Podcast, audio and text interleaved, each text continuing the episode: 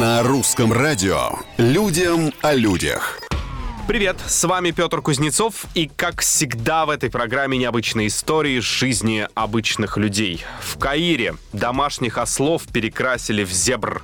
Таким образом, владельцы местного зоопарка попытались завлечь новых посетителей. На хитрость обратил внимание ученик 9 класса. Во время экскурсии он увидел, как на глаза одной из таких несчастных зебр стекает черная краска. Мальчик разместил сделанные фотографии в соцсетях, в комментариях, кроме всего прочего, прочего, заметили, что и уши у животных какие-то незебриные, незебрячие не зебровые. Но директор зоопарка продолжает настаивать на том, что его зебры в вольерах самые, что ни на есть, настоящие. Людям о людях.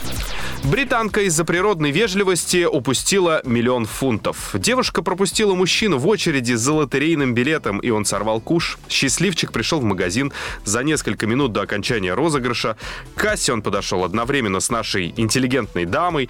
Заметив, что мужчина спешит, она его пропустила. На следующее утро джентльмен узнал, что выиграл миллион. Сейчас он уверен, что не успел бы приобрести билет, если бы не та женщина. Британец планирует найти ее и поблагодарить поблагодарить, а деньги потратить на организацию свадьбы своей мечты. Но не с этой женщиной, а со своей невестой. Ну, я так думаю. На сегодня все. Совсем скоро новые истории и новые герои. Пока.